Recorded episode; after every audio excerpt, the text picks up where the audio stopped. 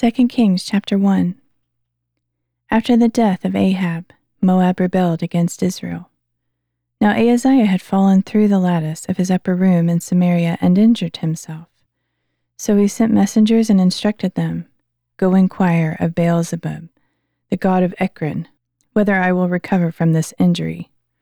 But the angel of the Lord said to Elijah the Tishbite, "Go up to meet the messengers of the king of Samaria and ask them, 'Is it because there is no God in Israel that you are on your way to inquire of Baal-zebub, the god of Ekron? Therefore this is what the Lord says: You will not get up from the bed on which you are lying. You will surely die.'" So Elijah departed. When the messengers returned to the king, he asked them, "Why have you returned?" They replied, "A man came up to meet us and said, 'Go back to the king who sent you and tell him that this is what the Lord says. Is it because there is no God in Israel that you are sending these men to inquire of Baal-zebub, the god of Ekron? Therefore you will not get up from the bed on which you are lying. You will surely die.'" The king asked them, "What sort of man came up to meet you and spoke these words to you?" "He was a hairy man," they answered, "with a leather belt around his waist." "It was Elijah the Tishbite," said the king. Then King Ahaziah sent to Elijah a captain with his company of fifty men. So the captain went up to Elijah, who was sitting on top of a hill, and said to him, "Man of God, the king declares, come down." Elijah answered the captain, "If I am a man of God, may fire come down from heaven and consume you and your fifty men." And fire came down from heaven and consumed the captain and his fifty men. So the king sent to Elijah another captain with his fifty men. And the captain said to Elijah, "Man of God, the king declares, come down at once." Again Elijah replied, "If I am a man of God, may fire come down from heaven and consume you and your fifty men." And the fire of God came down from heaven and consumed the captain and his fifty men. So the king sent a third captain with his fifty men, and the third captain went up, fell on his knees before Elijah and begged him, "Man of God, may my life and the lives of these fifty servants please be precious in your sight. Behold, fire has come down from heaven and consumed the first two captains of fifty, with all their men. But now may my life be precious in your sight." Then the angel of the Lord said to Elijah, "Go down with him. Do not be afraid of him." So Elijah got up and went down with him to the king. And Elijah said to King Ahaziah, "This is what the Lord says. Is there really no God in Israel for you to inquire of his word? Is that why you've sent messengers to inquire of Baal-zebub, the god of Ekron? Therefore you will not get up from the bed on which you are lying. You will surely die." So Ahaziah died, according to the word of the Lord that Elijah had spoken. And since he had no son, Jehoram succeeded him in the second year of the reign of Jehoram, son of Jehoshaphat, over Judah. As for the rest of the acts of Ahaziah, along with his accomplishments, are they not written in the book of the Chronicles of the Kings of Israel? Chapter two. Shortly before the Lord took Elijah up to heaven in a whirlwind, Elijah and Elisha were on their way from Gilgal. And Elijah said to Elisha, "Please stay here, for the Lord has sent me on to Bethel." But Elisha replied, "As surely as the Lord lives, and as you yourself live, I will not leave you." So they went down to Bethel. Then the sons of the prophets at Bethel came out to Elisha and said, "Do you know that the Lord will take your master away from you today?" "Yes, I know," he replied. "Do not speak of it." And Elijah said to Elisha, "Please stay here, for the Lord has sent me on to Jericho." But Elisha replied, "As surely as the Lord lives, and as you yourself live, I will not leave you." So they went to Jericho. Then the sons of the prophets at Jericho came up to Elisha and said, "Do you know that the Lord will take your master away from you today?" "Yes, I know," he replied. "Do not speak of it." And Elijah said to Elisha, "Please stay here, for the Lord has sent me on to the Jordan." But Elisha replied, "As surely as the Lord lives, and as you yourself live, I will not leave you." So the two of them went on. Then a company of fifty of the sons of the prophets went and stood at a distance, facing Elijah and Elisha, as the two of them stood by the Jordan. And Elijah took his cloak, rolled it up, and struck the waters, which parted to the right and to the left, so that the two of them crossed over on dry ground. After they'd crossed over, Elijah said to Elisha, "Tell me, what can I do for you before I'm taken away from you?" "Please let me inherit a double portion of your spirit," Elisha replied. "You have requested a difficult thing," said Elijah. "Nevertheless, if you see me as I am taken from you, it will be yours. But if not, then it will not be so." As they were walking along and talking together, suddenly a chariot of fire, with horses of fire, appeared and separated the two of them, and Elijah went up into heaven in a whirlwind. As Elisha watched, he cried out, "My father, my father, the chariots and horsemen of Israel!" And he saw Elijah no more. So taking hold of his own clothes, he tore them in two. Elisha also picked up the cloak that had fallen from Elijah, and he went back and stood on the bank of the Jordan. Then he took the cloak of Elijah that had fallen from him and struck the waters. "Where now is the Lord, the God of Elijah?" he asked. And when he had struck the waters, they parted to the right and to the left, and Elisha crossed over. When the sons of the prophets who were facing him from Jericho saw what had happened, they said, "The spirit of Elijah rests on Elisha." And they went to meet him and bowed down to the ground before him. "Look now," they said to Elisha, "we, your servants, have fifty valiant men. Please let them go and search for your master. Perhaps the Spirit of the Lord has taken him up and put him on one of the mountains or in one of the valleys." "Do not send them," Elisha replied. But when they pressed him to the point of embarrassment, he said, "Send them." And they sent fifty men who searched for three days but did not find Elijah. When they returned to Elisha, who was staying in Jericho, he said to them, "Didn't I tell you not to go?" Then the men of the city said to Elisha, "Please note, our Lord, that this city's location is good, as you can see, but the water is bad, and the land is unfruitful." "Bring me a new bowl," he replied, "and put some salt in it." So they brought it to him, and Elisha went out to the spring, cast the salt into it, and said, "This is what the Lord says, I have healed this water. No longer will it cause death or unfruitfulness." And the waters there have been healthy to this day, according to the word spoken by Elisha. From there, Elisha went up to Bethel, and as he was walking up the road, a group of boys came out of the city and jeered at him, chanting, "Go up, you bald head! Go up, you bald head!" Then he turned around, looked at them, and called down a curse on them in the name of the Lord. Suddenly two female bears came out of the woods and mauled forty-two of the boys. And Elisha went on to Mount Carmel, and from there he returned to Samaria. Chapter three. In the eighteenth year of Jehoshaphat's reign over Judah, Jehoram son of Ahab became king of Israel, and he reigned in Samaria twelve years. And he did evil in the sight of the Lord, but not as his father and mother had done. He removed the sacred pillar of Baal that his father had made.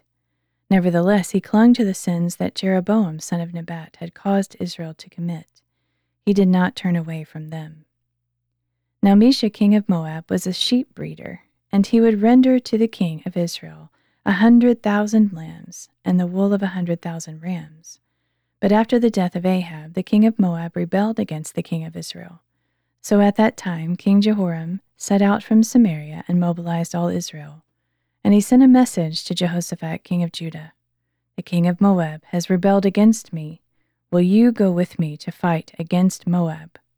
"I will go," replied Jehoshaphat. "I am like you. My people are your people, and my horses are your horses." Then he asked, "Which way shall we go up?" "By way of the desert of Edom," replied Joram. So the king of Israel, the king of Judah, and the king of Edom set out. And after they had traveled a roundabout route for seven days, they had no water for their army or for their animals. "Alas," said the king of Israel, "for the Lord has summoned these three kings to deliver them into the hand of Moab." But Jehoshaphat asked, "Is there no prophet of the Lord here? Let us inquire of the Lord through him." And one of the servants of the king of Israel answered, "Elisha son of Shaphat is here. He used to pour water on the hands of Elijah." Jehoshaphat affirmed, "The word of the Lord is with him." So the king of Israel and Jehoshaphat and the king of Edom went down to him. Elisha, however, said to the king of Israel, "What have we to do with each other? Go to the prophets of your father and of your mother." "No," replied the king of Israel, "for it is the Lord who has summoned these three kings to deliver them into the hand of Moab." Then Elisha said, "As surely as the Lord of hosts lives, before whom I stand, were it not for my regard for the presence of Jehoshaphat, king of Judah, I would not look at you or acknowledge you. But now, bring me a harpist." And while the harpist played, the hand of the Lord came upon Elisha, and he said, "This is what the Lord says, dig this valley full of ditches.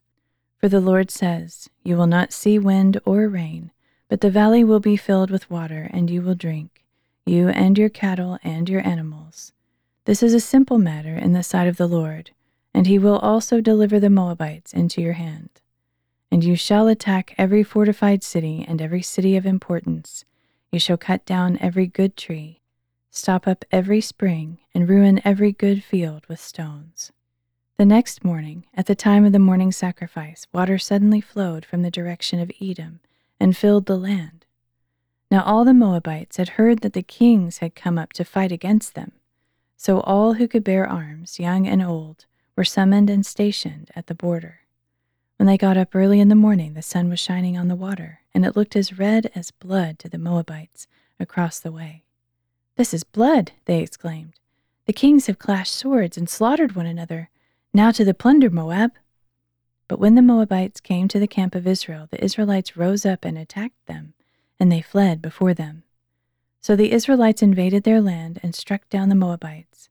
They destroyed the cities, and each man threw stones on every good field until it was covered. They stopped up every spring and cut down every good tree.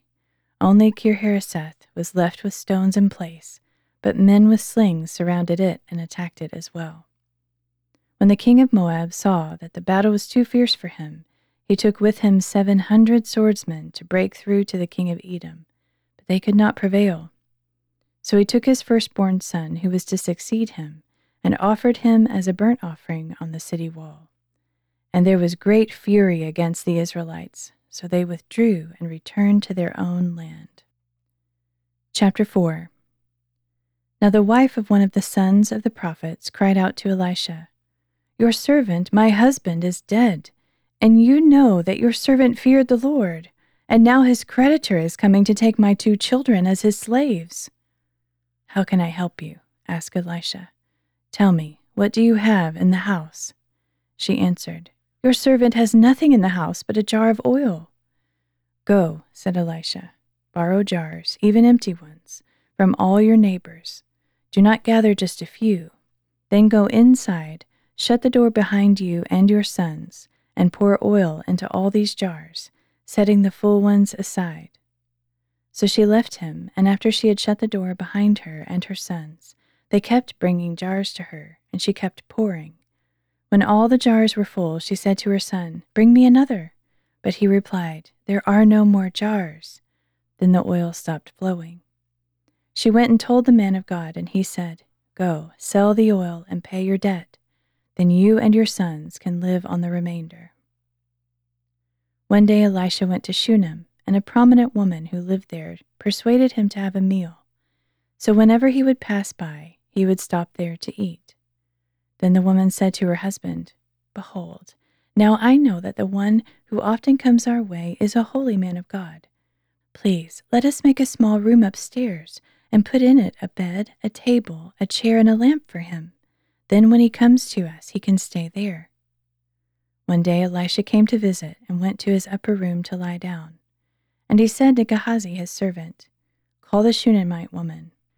And when he had called her, she stood before him. And Elijah said to Gehazi, "Now tell her, 'Look, you have gone to all this trouble for us. What can we do for you? Can we speak on your behalf to the king or the commander of the army?" "I have a home among my own people," she replied. So he asked, "Then what should be done for her?" "Well, she has no son," Gehazi replied, "and her husband is old." "Call her," said Elisha. So Gehazi called her, and she stood in the doorway. And Elisha declared, "At this time next year, You will hold the son in your arms. No, my lord, she said. Do not lie to your maidservant, O man of God. But the woman did conceive, and at that time the next year she gave birth to a son, just as Elisha had told her. And the child grew, and one day he went out to his father, who was with the harvesters. My head, my head, he complained to his father. So his father told a servant, Carry him to his mother. After the servant had picked him up and carried him to his mother, the boy sat on her lap until noon, and then he died. And she went up and laid him on the bed of the man of God. Then she shut the door and went out. And the woman called her husband and said, Please, send me one of the servants and one of the donkeys, that I may go quickly to the man of God and return. Why would you go to him today? He replied. Is it not a new moon or a Sabbath? Everything is all right, she said. Then she saddled the donkey and told her servant, Drive onward. Do not slow the pace for me unless I tell you. So she set out and went to the man of God at Mount Carmel. When the man of God saw her at a distance, he said to his servant Gehazi, Look, there is the Shunammite woman. Please run out to meet her and ask, Are you all right? Is your husband all right? Is your child all right? And she answered, Everything is all right. When she reached the man of God at the mountain, she clung to his feet. Gehazi came over to push her away, but the man of God said, Leave her alone, for her soul is in deep distress, and the Lord has hidden it from me and has not told me. Then she said, Did I ask you for a son, my lord? Didn't I say, Do not deceive me? So Elisha said to Gehazi, Tie up your garment, take my staff in your hand, and go. If you meet anyone, do not greet him, and if anyone greets you, do not answer him. Then lay my staff on the boy's face. And the mother of the boy said, As surely as the Lord lives, and as you yourself live, I will not leave you. So he got up and followed her. Gehazi went on ahead of them and laid the staff on the boy's face, but there was no sound or response. So he went back to meet Elisha and told him, The boy has not awakened. When Elisha reached the house, there was the boy lying dead on his bed. So he went in, closed the door behind the two of them, and prayed to the Lord. Then Elisha got on the bed and lay on the boy, mouth to mouth, eye to eye, and hand to hand. As he stretched himself out over him, the boy's body became warm. Elisha turned away and paced back and forth across the room. Then he got on the bed and stretched himself out over the boy again, and the boy sneezed seven times and opened his eyes. Elisha summoned Gehazi and said, Call the Shunammite woman. So he called her, and she came. Then Elisha said, Pick up your son. She came in, fell at his feet, and bowed to the ground.